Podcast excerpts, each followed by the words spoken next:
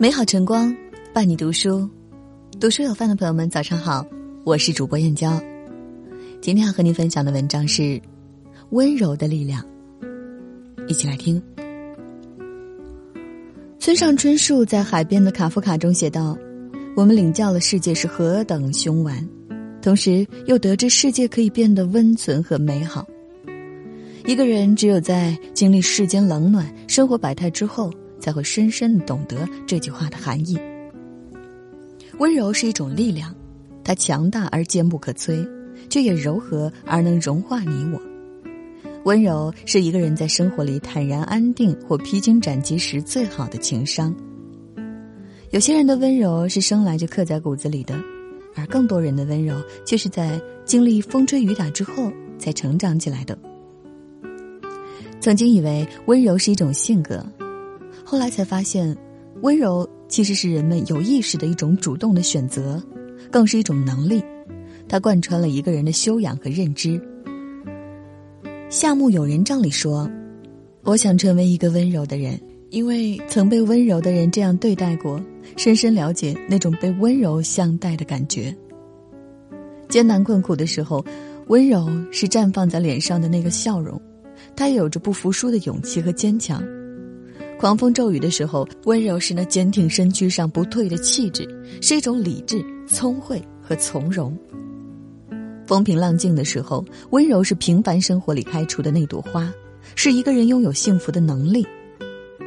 温柔是一个人内在品质和外部行为的总和，更是一个人经历时光磨砺之后别样的知书达理。你也许也看过柔术。他的一招一式看似无骨，却又招招逼人；一言一行看似柔软，却又让你无力反驳。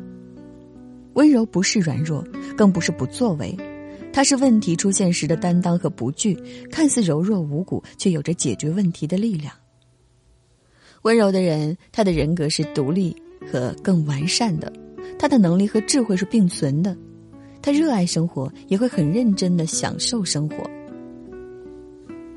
温柔是感性的，它是一种由内而外散发出的气质，也是一个人自然而然流露出的修养。但温柔又是理性的，它不是事事都要谦让，而是在外释放善意的同时，也始终坚守着自己的底线。温柔不是简单的好脾气，更不是一味的妥协，而是一种适时适当的进退有度。每个人在自己的生活里。来自他人的误解、诋毁、攻击和伤害都时有发生。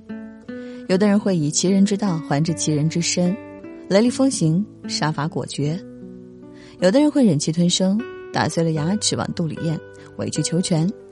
而温柔的人站在那里就与众不同，他们不需要犀利的语言证明自己，不需要特立独行来标榜自己。他们眼里含笑，却有着一种无法磨灭的坚韧。温柔的人内心是强大的，能把所有内在的攻击化为力量，而外在的冲动和烟火气都变成了不慌不忙。他们不是没有主见，反而是有着非常明确的自我认知，有着更高级的表达情绪的方式。除了崩溃、笑闹、歇斯底里，他们有更好的方法表达自己。别人的评价有什么重要？别人怎么看待我，跟我又有什么关系？我只要知道自己是最独特的自己，知道自己想要的是什么就可以了。一个人真正的了不起，就是能用温柔去对抗强大，用理智去化解难题。温柔的人总有一股力量，愿意去理解别人，也愿意用最大的善意去对待别人。他们常常更富有同情心，能更设身处地的为他人着想。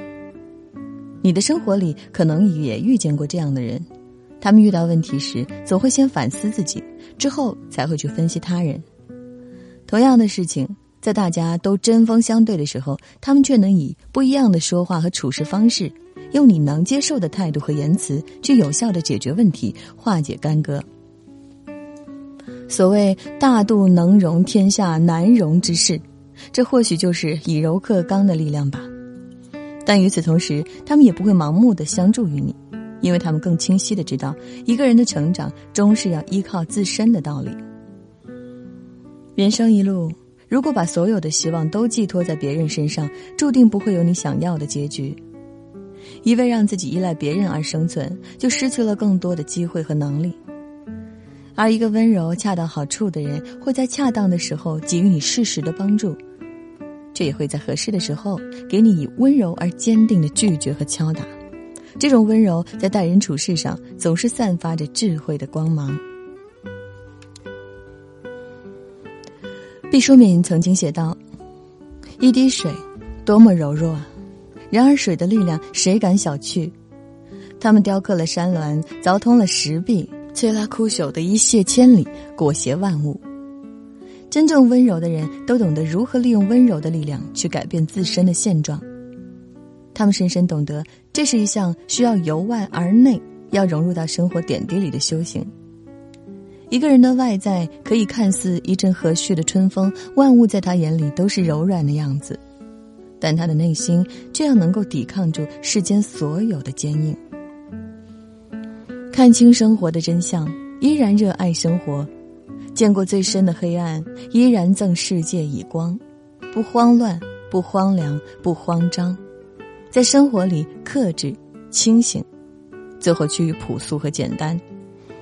可以不露锋芒，不是张扬，却始终用清澈的眼光看世界，内心通透干净、柔软温和，有宠辱不惊、闲看庭前花开花落的心态，更有以识乾坤大、犹怜草木青的情怀。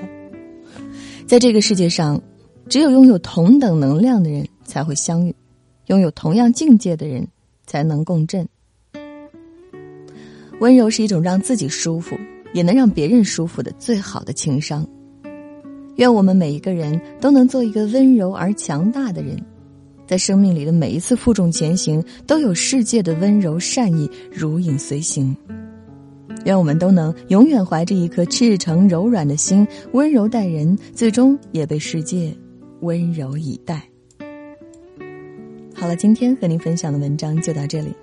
喜欢这篇文章，请在文末点个再看。我是主播燕娇，明天同一时间不见不散。